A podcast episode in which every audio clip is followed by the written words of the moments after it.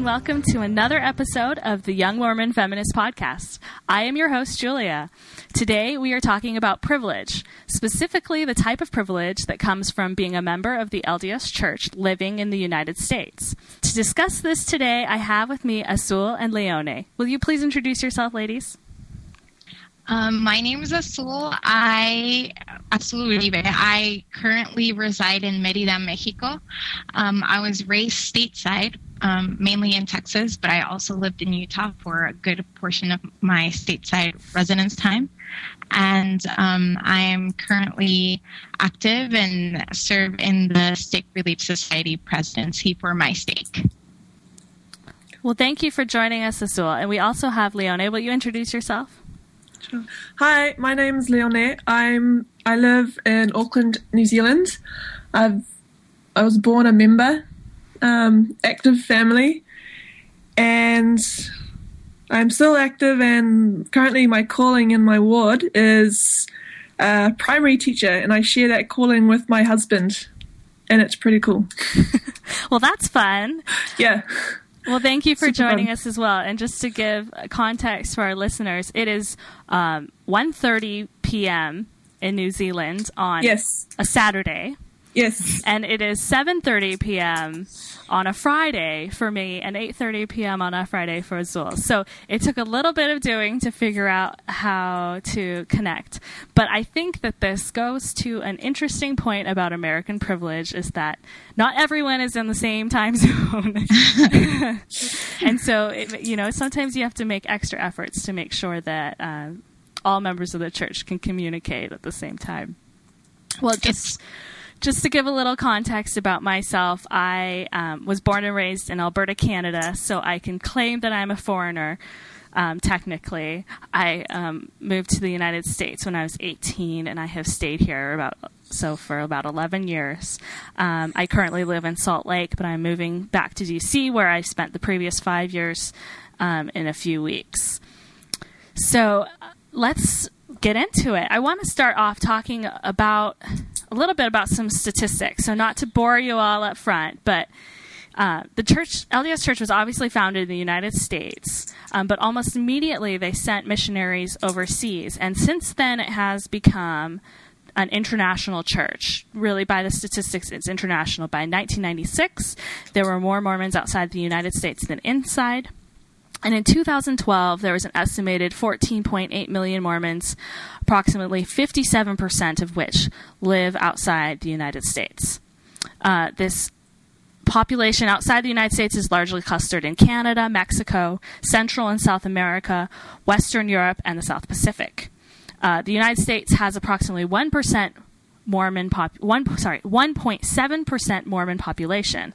Some countries such as Chile and Uruguay have a higher percentage of that. So they have approximately two percent, and then some South Pacific nations have even more than that, with some more than 10 percent of the population being LDS.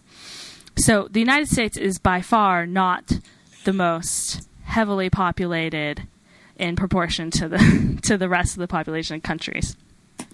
Um, we also have, I just want to talk a little bit about temples. We have um, 143 operating temples right now. 72 of those are outside of the United States. So that's 48% of operating temples are outside the United States.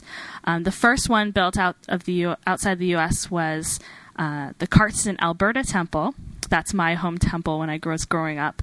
But technically, the Laie, Hawaii temple was the first built out, outside the United States because in 1919, Hawaii was not part of the United States. Fun fact. mm. The next one was in Bern, Switzerland in 1955, um, followed by the Hamilton, New Zealand temple. Yay! The church currently publishes the Book of Mormon in 189 different languages and sends missionaries to over 165 different countries. So, despite such an international presence and a majority non American membership, church headquarters is in Salt Lake City, Utah. The church's semi annual conferences are always held in Salt Lake City, Utah. And the church's business operations, such as Deseret Book, um, and multiple real estate developments lie almost exclusively in the United States. And surprise, in Salt Lake City, Utah.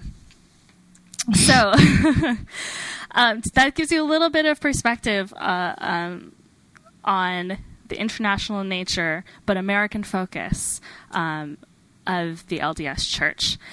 So I wanted to talk with both of you a little bit about how you feel um, the fa- the geographical location of the founding of the church affects uh, the way that international members are taught the gospel today. Hmm. Well, I think recently, especially, um,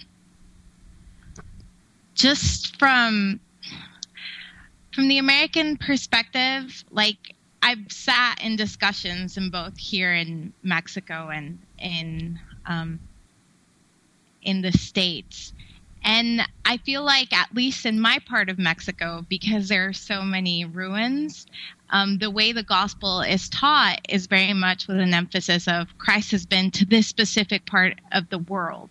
It's very much, um, you know, bringing Christ's visit to the Americas, and there's a lot more emphasis on that. Whereas stateside, there wasn't as much of that. Um, it it's always with the idea of, you know, making sure that the investigator investigators' needs are met. But um, in other parts of Mexico too, um, I've always heard that connection. Like Christ is very much, you know, he was here. That the the the feathered snake was Christ, and so it's interwoven with a lot of the um, Mayan and Aztec and Toltec um, history, at least when it's taught here in Mexico. Whereas when it's taught stateside, it it doesn't take that approach. that makes sense. Yeah, that makes absolute sense. Um, what do you think about how church history is taught? Do you think that that is different um, stateside as opposed to through the rest of the world? I think it is because at least in Utah and in other parts of the state, there's that connection. You know, you can definitely hear people say, well, you know, I come from pioneer stock, uh, five generations back, or something along those lines. Um, whereas here, there's not, there's really not that much of a, you know, line to trace. A lot of the families here are, um, first generation converts or you know they're maybe like their grandparents or their parents rather um, heard the gospel and that's how they've been in the gospel. But having like you know generations of family is not really super common here especially um, i'd say in in countries outside of the state or in Latin American countries, there's a lot of people who um, this is all new in some ways because there's still like really high numbers of converts and really high numbers of baptisms here. So that history is not as cemented in terms of that. But I know they're trying to sort of change that for people because the fifth Sundays they're trying to teach a lesson on pioneers that came over and like established the church in Mexico. But it seems like there's a distance in that because you know it's not it's not like oh and Mexicans it's sort of like well people from Utah came over and it it's sort of that. Well, that's really interesting. Um, Leone, how do you think yeah. that the uh, church history and how that story how do you think that that is taught in New Zealand in a way that's relatable to New Zealanders, or is it? Mm, um, just listening to what Azul's been saying, um, if I take it out of New Zealand and more into a Polynesian South Pacific, taking that perspective, I think um, I've written a few notes. Well, the church is also a new church in this area. So in the South Pacific, by the time the church was organized, what, 1830? Am I right? Uh, by the time that it was officially organized, well, the South Pacific had already had two or three other religions make their presence known and make their presence um, solid in the South Pacific, in different Pacific islands. And um, and the I oh you know I'm speaking from a Samoan perspective and also New Zealand born Samoan perspective, but uh, the once once Mormon missionaries made their way from America to the South Pacific, to Hawaii, eventually to Samoa, um, they had their work cut out for them because everyone had already basically taken up some form of Christianity here or there. I keep thinking I'm in Samoa again. Um, and it was already solid, so they like like what it sounds like what was happening in Mexico. Um, yeah, it was it was a new religion and a new American religion. Who are these Americans coming? You know, who are these Americans coming here? Um, so that's that's one kind of trail of thought I have. Um, the other is that Polynesians um, within a maybe like a European perspective, they they are a um, how do I how do I say this? The the link or the connection that that Mormons or the church may have readily identified with Polynesians are that scripture in the Book of Mormon with um, about Hagoth's people who went off into the sea, into the Isles of the Sea. Mm-hmm. Um, I think I think that is quite quite often pointed at as you know here is here is the Polynesians connection with Nephites or Laman or you know with the Book of Mormon. So you know the these Polynesian people they're special. They are they are something yeah something special and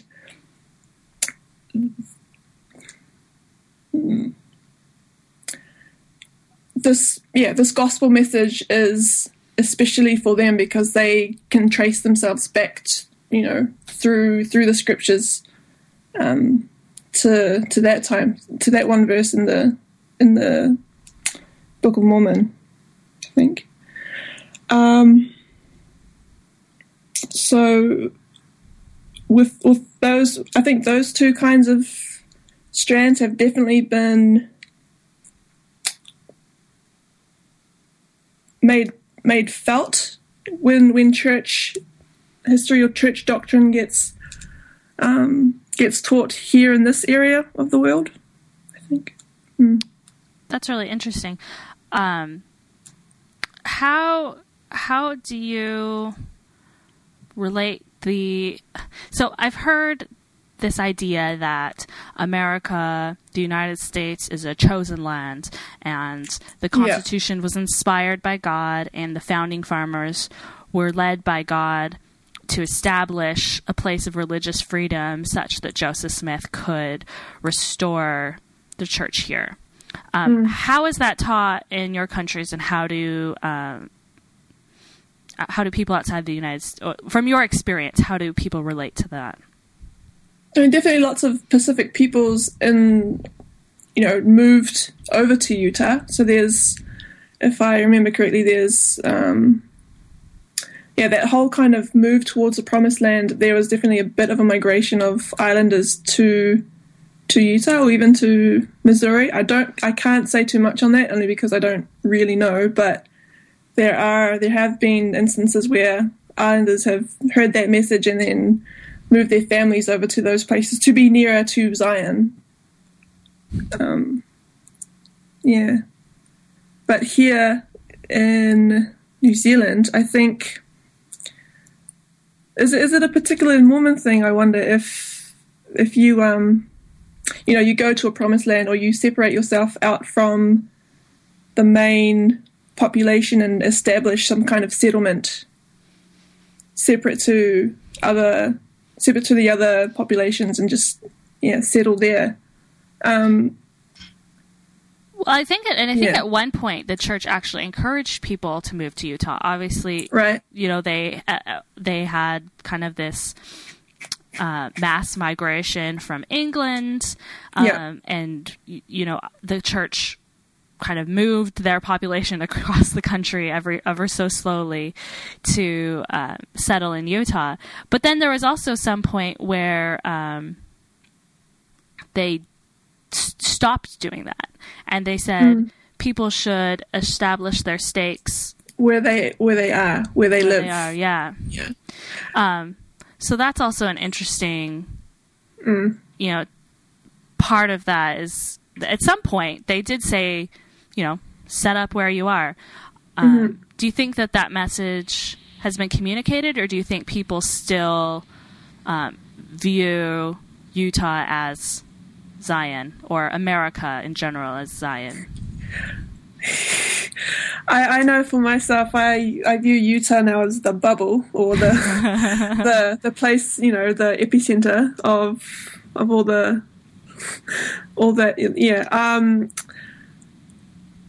let me see. In in Samoa, there's this beautiful valley up in the mountains. You can get there by car, but it's one example of a place in Samoa where um, it's called Sauniatu. It's beautiful up there. It's very secluded, um, and I, th- I think um, there's there's a monument there. I forget what, what what's written on the inscription, but it's yeah that that is an example of a place where um, Mormon members, you know, they the place was chosen, and a group of local Mormon saints went up there to establish a settlement. Um, in case of, you know, that kind of idea of a, a Zion or a, community separate from the rest of the population. It's, it's yeah, it's quite beautiful up there. There's there's a school, there's a little community up there, farms, um, and as far as I know, members still go up there to you know to run camps um, for for special conferences. But I think that message of you know stand in holy places and and Zion is wherever you are in the church. I think that's now the message. Well, that's great, and that place sounds beautiful. Sounds Oh, like- it- it's- I need to plan so a beautiful. vacation. Oh my gosh. Oh, it's so beautiful. No, yeah, Sauniatu is what it's called. It's Oh, beautiful. wonderful. Um, so, how do you think people um, in Mexico respond to this idea that um, America is this chosen land, and it, uh, the the founding of America was inspired so that Joseph Smith can restore the gospel? I I don't hear the um, you know America being inspired line so much here as much as I heard it stateside, but I do think that I know that when I was a child, I very much heard you know Utah's the ideal, Utah is Zion, and as the church has grown and sort of transitioned, that mentality. Um, I think the church has tried to change that. You know, Zion is wherever you are, but it's sort of hard to change that perception in a lot of ways, you know. So, especially with um, the amount of tourism that comes in and this idealization of American life, um, in conjunction with what we were being told at church, you know, that Zion is in Utah, um, it definitely is harder to snap out of that mentality for a lot of people. Um, not only that, but we get a huge influx of American missionaries, and um, you start seeing a lot of the.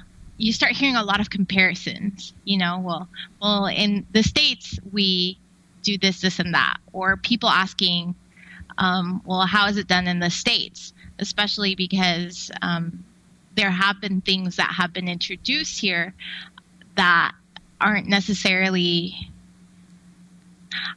I would say, um, practical um, to the people here, but they do have really American undertones. So um, that also influences how people perceive um, the church in Utah because in Utah, you know, this isn't this thing that has been introduced here is in Utah. So obviously Utah is good, or this thing that has been introduced to us is in the states. So obviously in the states, you know, Mormonism is is practiced the way it should be. Interesting. Well, one thing that I um, so like I said, I lived in D.C. for about five years, and I was a member of um, a ward that encompassed a large part of DC, and we had people from all over the world as members of our ward and who, who had originated from all over the world. But then we also had a lot of tourists um, who came to Washington D.C. and spent their sacrament meeting with us. Um, and a lot of these tourists were from Idaho and Utah, and we would have um, at the end of sacrament meeting we would have all of these. Uh, these visitors stand up and introduce themselves. And before they introduced themselves, the woman who was conducting and she and her husband were from um, Congo originally. They she would say, "Well, welcome to Zion," and everyone would laugh because um, there, you know, most of these people from were from Utah and Idaho, and uh, I think that there is this idea that well, Utah is Zion, but I think it just emphasized to all of us who were regular attenders and heard this every single week, as well as the people who are visiting, that you know Zion is where you are, and Zion is um, you know in in the places where your home is and where your community is. And I think that that was really befitting of that particular congregation. And I hope that that's you know the message that people receive these days. Well, that, that being that being said about Zion, um, when it comes down to it, though, doctrinally, as we recite in the Articles of Faith, um, one of the Articles of Faith is, you know, that we believe that Zion will be built upon the American continent, the New Jerusalem will be there. Right. Um, so we can all say that Zion is wherever we are, but um, the real, real Zion, yeah, the real, real Zion is right. going to be at the end of the day. At the end of the day, built somewhere in Missouri. Right. Yeah. Right? Well, that, that's so, an excellent point. Thank you for thank you for bringing that up. I had forgotten.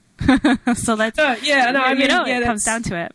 But that's the thing about the message. The, the, the message seems to be muddled. You know, Zion is wherever you are, but actually Zion is still going to be in America. You know, like yeah. there's a there's a two there's a muddled two um, two threaded message that yeah that at the end of the day yeah it is an American it's inextric- inextricably an American religion. You can't yeah yeah you can't separate the America from right from the Mormonism. Yeah. So Great point. And it's, yeah. Well, another thing that um, I wanted to talk about is um, how the infrastructure of the church and some of the traditions of the church are uh, presented in other countries around the world, um, whether they're presented in um, an American way uh, that international members are expected to kind of fit within their own concept or whether it's presented as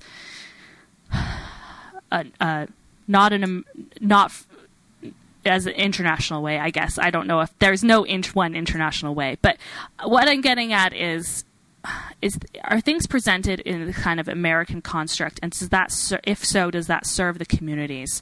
And one of the things that um, specifically are uh, church buildings and church temples and how those things are designed to serve the communities. Do, what are your thoughts on that? Um, I think church buildings here, it just, I, I. It's not a proper chapel unless it has a basketball court. yeah. It Sorry, was so, it was so odd. You know, as a kid here, I was used to this really brick type church that was really strong and could be used as a hurricane shelter because hurricanes are a big thing here. Uh, and, uh, and yeah. then I came back, you know, 20 years later, and the church is totally American. Like the, you know the new stake building it has carpet which i'm just like what is carpet doing here you know nobody has carpet here and uh, it, I thought I'd stepped into some ward in the states. It's beautiful looking. I I love that, but I mean this new the new stake center that was built. It was you know blessed. I don't know what the term is in English. It was dedicated. Yes, dedicated. Thank you. And like a week after, a hurricane came in and it was completely destroyed. Oh so, no. Whereas you know the first chapel built here, it that thing is still standing. I'm pretty sure it's indestructible or something. But you know, none of the other chapels can be used as a shelter, or it can be benefit people in that way. They're they have done some adaptations and some interesting buildings here, like the um, the there's one of the wards here that was built inside a hospital um, that was sold to the church, so that's really interesting, and a couple of things like that. But in general, there's not the fact that chapels look so much like stateside chapels. I mean, that seems sort of crazy to me because I don't see the reason for that aside from uniformity. Um, it just seems I don't I don't understand the purpose of it. I guess is what I'm saying. Well, and as um, you mentioned, it might not maybe it doesn't even fit in with the look of the community. Yeah, I, I mean, visitors are always like, "Oh, that's a Mormon church," because you know the churches look so pretty, but you know there's there's graffiti problems and there's there's all sorts of like security problems. And i mean the church i or the city i currently reside in is really really safe. But having all of that space with carpet the carpet thing i guess is i don't mean to like cling on to that point. But it's just so odd you know? And yeah. um it it's just super odd. And the other thing is, I mean, the temple is really well situated. In my opinion, it's great. I've lived in two places here in Mexico that have temples, and they're pretty much identical. Um, they're the smaller temples.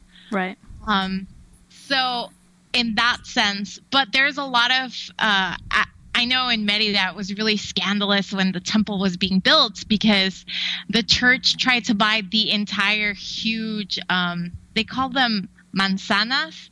Uh, this huge block. It, it's more than a block to build all of these um, church facilities. So, like the Family Search Center, the missionary offices, the stake center, which I attend, uh, or I'm a part of that stake, uh, the temple, and distribution center. So, all these uh, church buildings are situated like really close to each other, which is convenient if you live close by. But it seemed really weird to a lot of people here because they were like, why are Mormons buying so much land? Why are they, um, you know, building so many? And I've heard this comment a couple times ostentatious buildings, you know, like that big big big church which is a temple and that other big church which is the chapel right. and so in that sense, I feel like there's this disconnect from the local community because of that. Interesting. Um, I don't. I don't know how it would be in New Zealand. Do you guys have carpet in your houses? Is carpet no, not a big deal? um, no. Yeah. Okay. That's so funny you say about the carpet. Um, um, so again, from I guess yeah. Again, if I haven't made it clear already, I'm speaking from kind of two viewpoints. I spent I, I spent some time living in Samoa recently, 2011, 2012. My family's from there.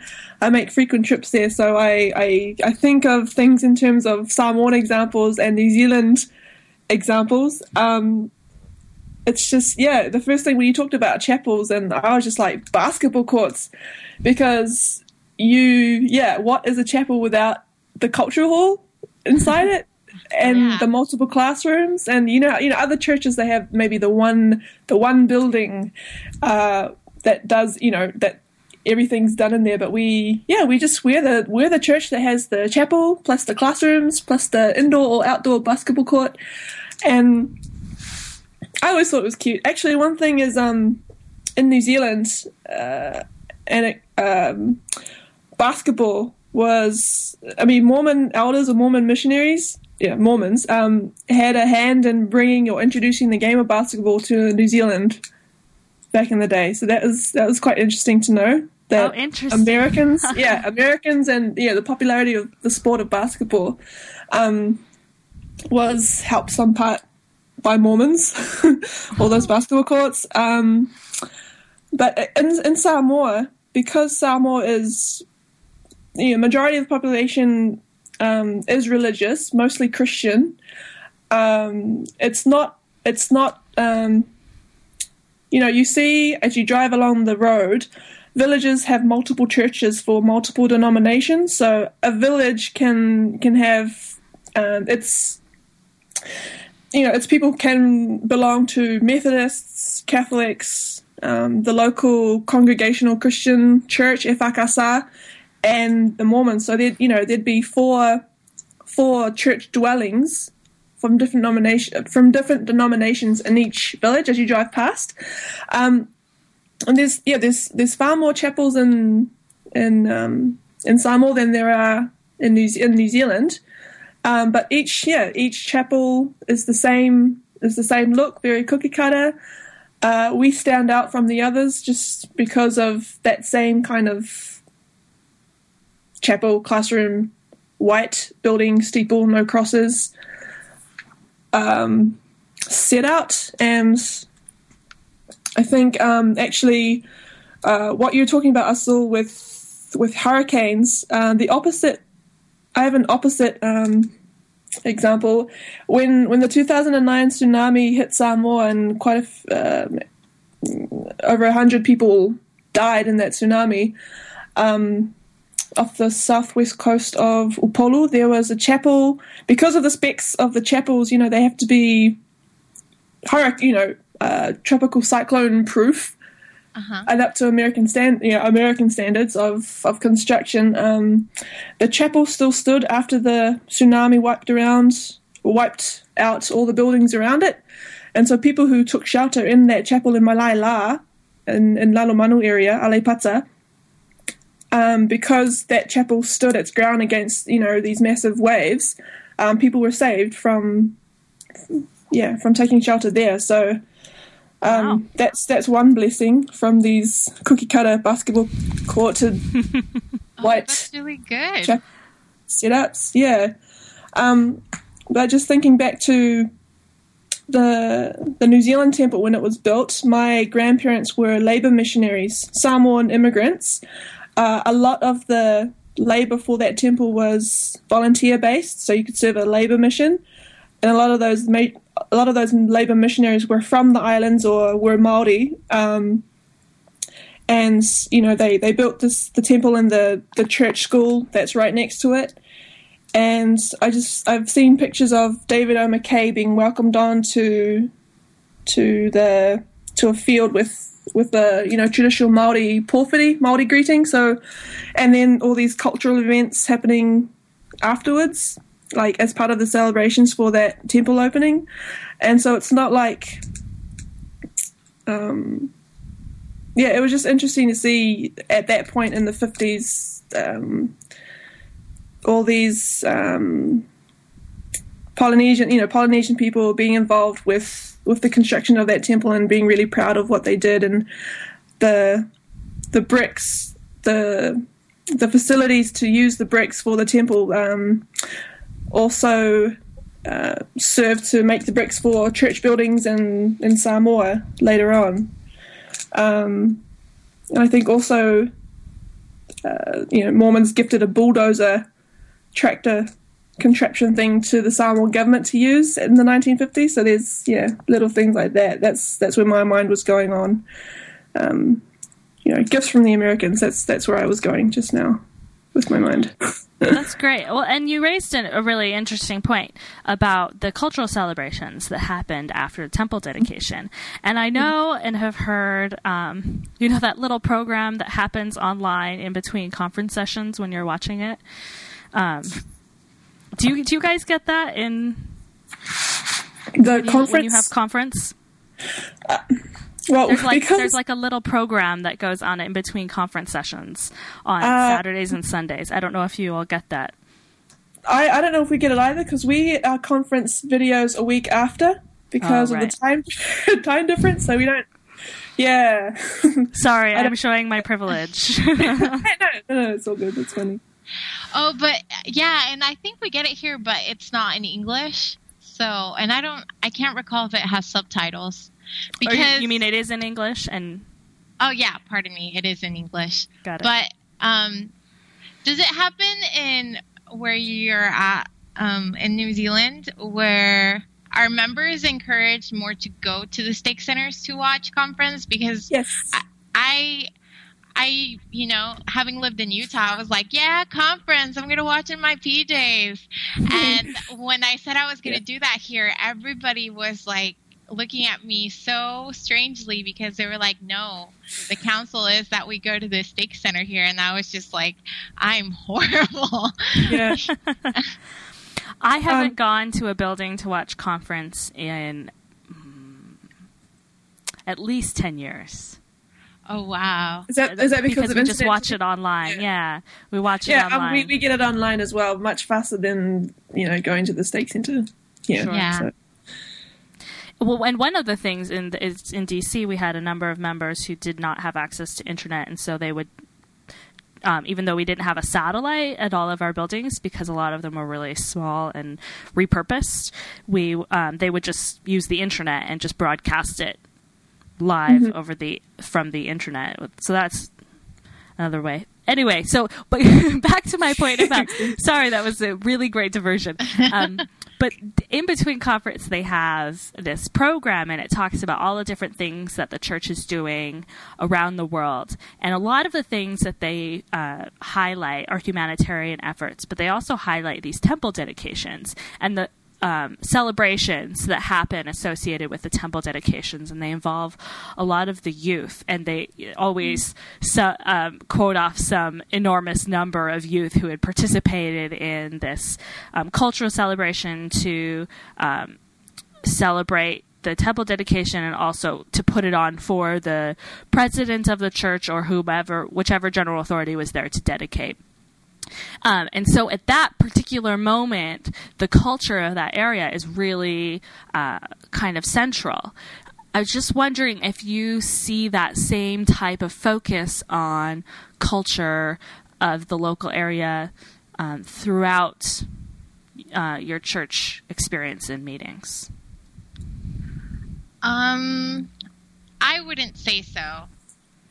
There's not like maybe you know for Independence Day in September, but um, there's not like kids here have started pulling hand carts. They do the pioneer treks, which seems so random, you know, because we don't have the terrain for that. Like, you know, I remember as a kid hearing uh, that primary song with the pioneers and walked and walked and walked and walked. And that seems so odd to me because we walked everywhere. So I was like, what's so bad with walking? and what's so wrong with like, how is it so hard? And, you know, uh, granted, I I realize now maybe it was hard because they had to wear all that clothing that nobody here really wears, um, and in the tropics, and so it's just really strange to see. I remember when I came and um, when I was young women's president, and my girls were like, "We're gonna go on the trek," and I, I just was all, "Excuse me, we're we're doing what?" Because it seems so odd, you know. Oh, we're gonna go in rainforest type places and pull a hand cart. Like, pretty sure that wasn't the pioneer experience, but you know, like they're introducing that sort of here. While you know, I don't think if we did a celebration on Day of the Dead um, which is a Mexican tradition, or um, Hanal Pixan, which is a Mayan tradition, and um, especially here, there's a predominantly Mayan um, population, or there's a large Mayan population. They're they're definitely. I don't think that would be encouraged. Um, I definitely have seen situations where that is frowned upon because you know they tell us that we should not bring cultural things to church. That mm-hmm. church is for church, which I think is curious because pioneer heritage type stuff seems very cultural to me, at least American culture type of a thing. Um, you know, putting on a bonnet and um, walking around in in a handcart is not particularly something that the answer that you know somebody's ancestors here did. So I do think there is that, um, or you know, um, Mormon Tabernacle Choir singing for Fourth of July. That's another really cultural thing. Um, it's broadcast in all the chapels here, but it's sort of like there's a disconnect in there because Fourth of July means nothing to people here. It's right. another day, so it's it's sort of strange when that happens, or you know, hearing like little things that have to do with American culture, like um, Easter is celebrated differently here. So when we hear like the Easter talks during um, conference, it's definitely a different vibe here because, for example, the entire country there's a a lot of Catholicism. So the whole Easter week is, you know, really sacred to a lot of people aside from Mormons. And so there are a lot of religious observances. So it, it has a little bit more of a somber tone than it does in the States because of that. Mm-hmm. And so there's disconnects in things, you know, where they're explained one way over the pulpit and something gets lost in the cultural translation and doesn't quite land that way here. Interesting. What about you, Leone? How have you seen um, cultural celebrations? How how do the local cultural celebrations jive with um, the local church direction?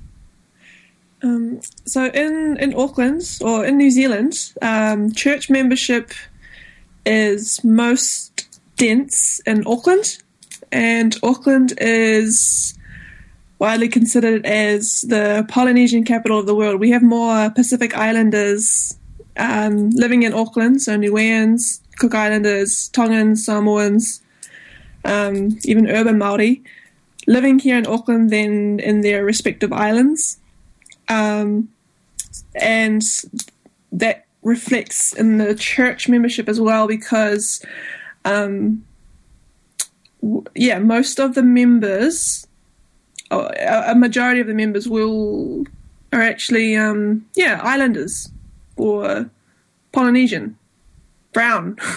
Mm-hmm. um, very few very few asians. Um, a, f- a few more um, Pakeha, um, white uh, white uh, European New Zealanders, but definitely in, in any ward you go to, at least here in Auckland, where there are ten stakes, um, and you know biggest number of stakes here in Auckland. Um, there's definitely you definitely notice that there's more brown than than white here.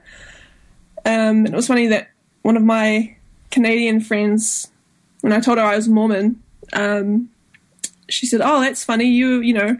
when I think of Mormons, I think white, upper class, um, American person yes, rather than um, yes. like a Mitt Romney type. I'm a Mitt Romney type person, yeah. And she was telling me this, and you know, she's not Mormon. I've I'm the first Mormon, I guess, Mormon outside of America she's met, and yeah, she just that was quite weird for me because all of them, you know, most of the Mormons I know are brown. yeah. Um, so, so in Auckland, you have all these brown Pacific Island members, and yes, culture comes into the way, um, into our. Of course, it will come into the way that we practice our Mormonism, um, and it's every now and then there's there's some kind of message from the pulpit about not letting your ethnic culture come between or interfere with what should be your primary culture, which is the culture of Christ. You know, you are a member first, and you are your ethnic culture second. Yeah. Um, and I have that. Yeah, sometimes it mm, doesn't fit very very well with me. Um, I'm one of those young people who are, you know, I'm still figuring my identity out, and I have little identity issues of myself of of my own. But um, yeah, just to to say that you're a member first and your ethnic identity second is is yeah, it's it's a it's an uncomfortable fit for me when so much of my daily interactions, you know, no one knows I'm Mormon first, or you know, unless I tell them they, you know, people look at me and I'm brown and female before I am Mormon. I have to, I have to kind of say so, Right. um, in order to identify myself as Mormon. Um, so where was I at? Okay, yeah. So with with cultural practices, there's um there's this message about you know please please don't or please kind of um, draw back a bit on from from co- practicing any kind of cultural things within the church. That's a little bit difficult, especially when there are celebrations that, from a cultural standpoint, you have obligations to do. So, for instance, in a wedding or or um, or a funeral, at least in the Samoan culture, you show your respect to the bereaved or to the, the celebrating party by gifting gifting what you can to them, so money or or fine mats or you know something to show your support or to show your your love to to that person um, through through this gifting or this they're called fa'alavelaves. So you know your family gets together and you contribute towards other family for whatever event that they have going on, and yeah, with with sometimes it can get a bit out of hand the gifting because you know you don't want to look bad in front of your family. You want to gift as much as you can.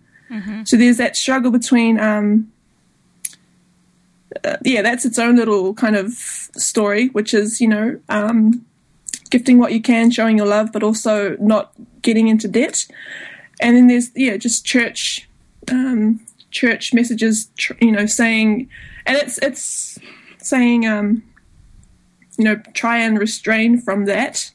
And for good reason too, because, um, you know, families can get into quite a bit of debt with with this whole kind of um, with these types of formalities. Uh, quite quite a lot of debt can be can be um, had from that, and so it's not just so it's not just about church membership, but also you know it's about common sense and not giving what you don't have. Right. Um, but um, yeah, it's it's difficult that way. Well, Um, that, that brings up another question, actually, Okay. I have for you. Is I know that um, part of a lot, uh, well, I think that part of a lot of Polynesian cultures is uh, has an aspect of tattooing involved, Oh yeah. and I'm just wondering um, what your thoughts are, what the church has done in regards to those t- cultural traditions. Um, well, with with Christianity and Polynesian culture, or Samoan culture in, in general, um, definitely that that narrative of Christian missionaries coming to the islands, um, seeing, you know, beholding all these paganist. Oh my gosh, they worship gods. Oh my gosh, they tattoo themselves. Oh my gosh, they're half naked. Uh, we have to get rid. You know, we have to give them this Christian message of of Christ, but also get them to change their behavior.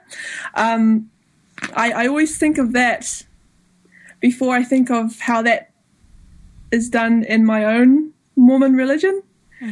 Um, so, but but it is done in a way in, the, in that the church definitely says no to tattoos, right? Like, Right. but that is that is that is so a part of Polynesian cultures, not just Samoan, but Samoan, Maori, Cook Islands, Tongan.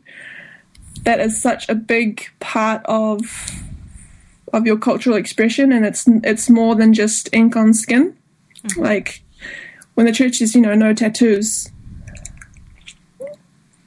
You know, okay, all right, best not to mark your skin or whatever, but it's it's not.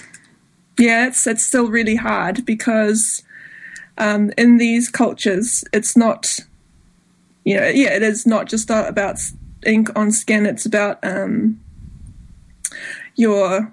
It's about family. It's about your cultural affinity with.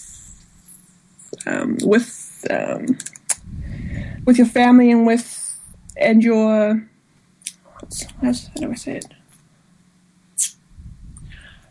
It's you signifying that you are going to serve your family, that you have obligations to your culture that uh, that go deeper than just you know only God can judge me tattoo. You know, it's it's not fads. It's not about fads.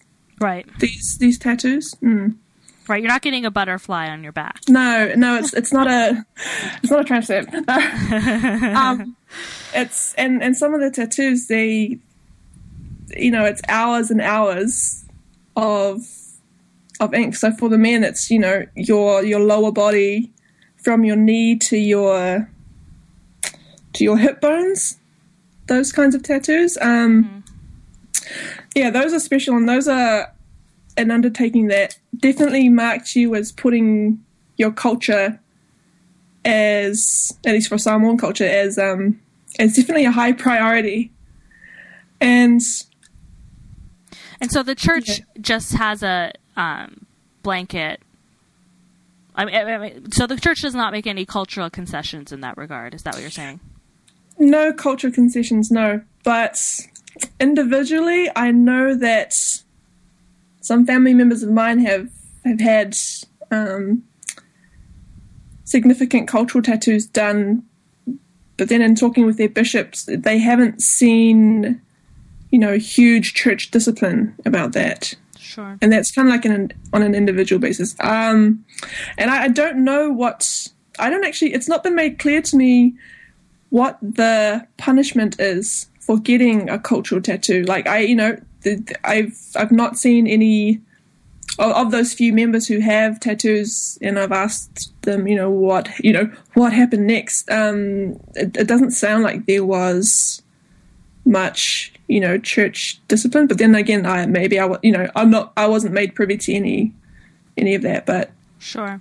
Well, I'm not aware of um, church discipline in the yeah. states for even getting a butterfly on your back. Um, mm. Although those people should be disciplined. I'm just kidding. I'm just kidding. Well, um, I thought she brought a really interesting point because, you know, the whole you're a um, church member first and then you're, you know, mm. your ethnicity or whatever. I like I felt that too, but the thing is I didn't feel that so long as I was assimilating assimilating into American culture. Um that's not i don't feel like that's emphasized in the states you know you can they have i mean god bless america no america's a beautiful there we go is in the back of the english hymn book as well as you know the national anthem so mm. I feel like and you know the god save the queen i think that's back there too i haven't seen an english um, hymn book in a little bit so totally correct me if I'm wrong.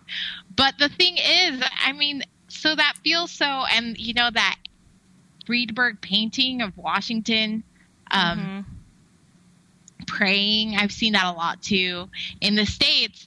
Whereas here, I, I definitely do feel this des- disconnect about that, you know, or testimony meetings around the 4th of July. That's definitely interesting in the States because people are like, I know that the Constitution, they're basically bearing their testimony about the founding fathers. Wow. but, you know, I, so I feel like stateside, there's not that conflict of identity. There's not that whole, well, you know, you're American second and right. you're, which is Right. Yeah. I mean, that's that basically explains why people like Glenn Beck are as successful as they are. Because if somebody, I think, took that stand anywhere outside of the U.S., I think there'd be a really huge conflict. because what Leone said mm-hmm. is taught, you know, that you're a Mormon first, your culture is, you know, the church culture, and then you're, you know, in my case, I'm Mexican or Latina second, and I'm I'm a woman second or third. um, uh, you can interchange those two how in whatever order you see fit. But it's definitely a conflict that I don't feel it happens stateside. Interesting. Well, just a note I'll point out, and this is just to add on, is that um, "O Canada," Canada, Canada's national anthem, is paste. We is not in the hymn book either. We paste it in the back of our hymn books. That's cool. so that we can have that. Yeah. Um, but it is format. They do have a version that is formatted in the standard hymn book way. So it looks like every other hymn. It's just an extra sheet that we glue in at the, at the back. That's pretty Um, sweet, though. Yeah, no, it's it's interesting. I always I always found found it felt was a little miffed that it wasn't included, but that was my own personal thing. Uh, one thing I want to uh, move on to is that obviously there are many different climates around the world. Um, not just, and, and there are, you know, there are different climates in the United States too, but um, there are drastically different climates that from Utah than say Mexico, um, and yet the garments, the temple garments, are the same. And I was just wondering if you wanted to talk a little bit about um, how that affects Mexican members and New Zealand members. Um, well, I know here we only have two um, types of garment fabric available. So mesh and cotton, that's it. and it's not. I, I'm really, really, really lucky because my mom lives stateside, and every time she comes and visits, she's like, "What would you like me to bring you?" But um, it's it's super gross. I'm not gonna lie, especially in the summer here because you'll have 104 degree weather and 90% humidity, and you're out on the street and you're in a constant state of sweat. And so, elders um, sometimes get something that's called missionary butt, where I'm so sorry. I hope we can all still be friends after this, but um, they grow like mold on their skin basically because they're wet all the time. You know, you're always sweating, and it, it ends up looking sort of weird. I know for me, it's like in Utah or stateside, you know, you do layers because that way you can be a little, you know, more modest, eh, church standard wise. But over here, I mean, you'd have to wear double the layers almost so that when your clothes when your clothes sweat, you don't sweat through them and Hmm. it doesn't look sort of translucent and weird.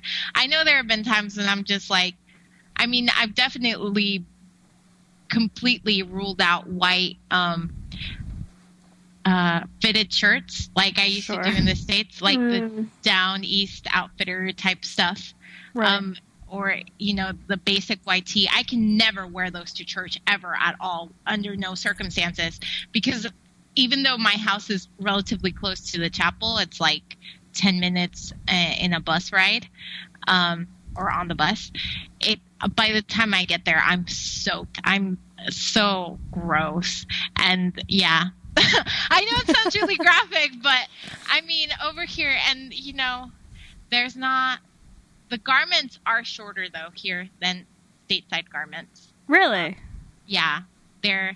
I put my stateside garments and my Mexican garments together once, and it's like a 10 centimeter difference. Oh wow. wow. Um, I feel like, yeah, the stateside garments are a lot longer, but there's a lot more variety. So Right. there's that. that that's the tiny concession to to Mexican members. What about you, Leone? Uh, I'm just thinking about it, and no, we we have a t- pretty temperate climate here, and I I've only recently been endowed, and the the selection that we have at the distribution center over by the temple. It's it's pretty good. Hmm. Uh, I I went in with my mum the first time just to you know stock up, and and she was amazed at the different textures and fabrics you get with garments because uh, she was yeah she was just only ever used to two or three in Samoa, and I think they were the the Mishi the Mishi ones that's they Right. they tried it you know. Um, but if see if I was living in Sa- so I don't have a problem now here living in New Zealand. It's it's our winter time now. Um, but man, if I was endowed and living in Samoa, I'd probably struggle a lot because it, yeah, it's tropical, thirty you know, regularly thirty degrees uh, Celsius.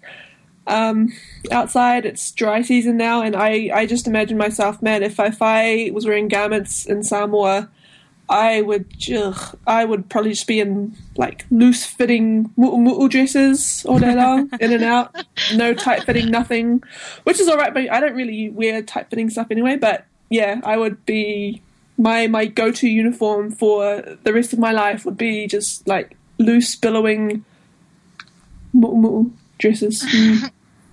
Well, I think it's safe to say that garments would probably be designed differently if the church were headquartered in a tropical climate.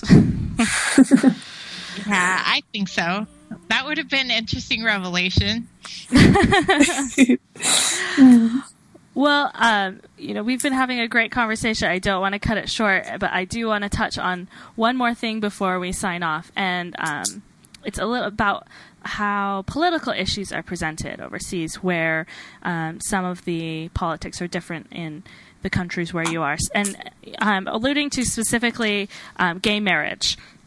And um, I, Leone, I know that in New Zealand there was a recent conference where uh, there was a talk um, given by one of the general authorities about gay marriage, and it had kind of this American tone to it, and maybe had a little bit of a disconnect from the New Zealand members, where gay marriage is legal and has been legal for quite a while. I- I'm Yeah. wondering what your thoughts are on that. Um, if you're talking about the, it was like a state conference just a few weeks ago. Is that right? Right? Yeah. uh, I had elected to um, skip that conference and go see Alice Walker because she was in town. so, so I didn't actually go there. But I, I do feel like I missed out because, um, yeah, I, I, I couldn't, you know, I couldn't believe that. Wow, um, it was a conference just for New Zealanders from general, you know, the general authorities, the big ones, and they talked about gay marriage, but from the sounds of it, it's kind of like, well, sorry, mate, that ship has sailed, and we've already, you know, what legislation's already passed here, and you know, what, you know, what can you do about it now? I don't understand. I, I, um, what do you do you know much about what he was saying? I mean, of course, he was saying, you know, gay marriage is not right, but what was the? I couldn't see the point of telling us that now when the legislation's passed Right. if it was the same message that you know reiterating the same message that you know traditional marriage is is the only recognized form of marriage um i yeah it didn't sound like well you know what are we supposed to do about it now that we've like passed it in Right. parliament Yeah. um i mean there's not enough mormons here in new zealand to like mount an epic protest against gay marriage you know? And there'd already been a lot of submissions and all that kind of toing and froing and reading through the and, and readings for the legislations to pass so and actually it was quite a beautiful once they passed it the i saw the video and it's just everyone broke out into this really beautiful Māori song afterwards. I felt good. Yeah. Yeah. Well, uh, from a, Canada has um, recognized same-sex marriage since 2005. So a lot of these same messages that we have, again, kind of don't really connect. What about you, Azul, Yeah. in Mexico?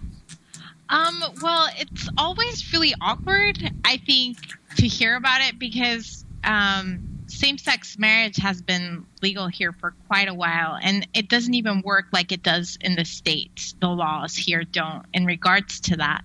Um, there are a few places you can go and seek um, um, marriage if you are um, in a partnership uh, that's um, same sex.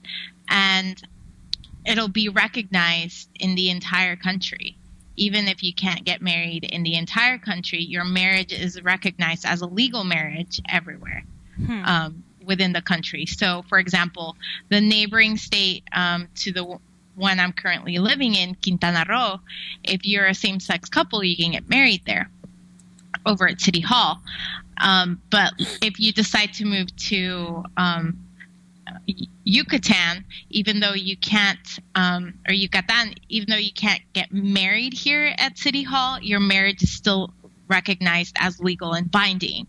So when the church talks a lot about um, law and uh, legislation and all of this stuff, well, you know, I mean, people have been getting married here. Uh, people, uh, same-sex marriages have been happening here for quite some time, and you know, we're still pretty much in the same position we were before sex, uh, same-sex marriages, and so it's it's sort of it's sort of odd um, because in the states uh, there was that page that um, that essay that the church put out on LDS.org on being like a good citizen and you know uh, the laws uh, like and talking a lot about the founding fathers and I felt like that was another huge disconnect because um, laws work so differently here and the way the Mm. government works is so different that that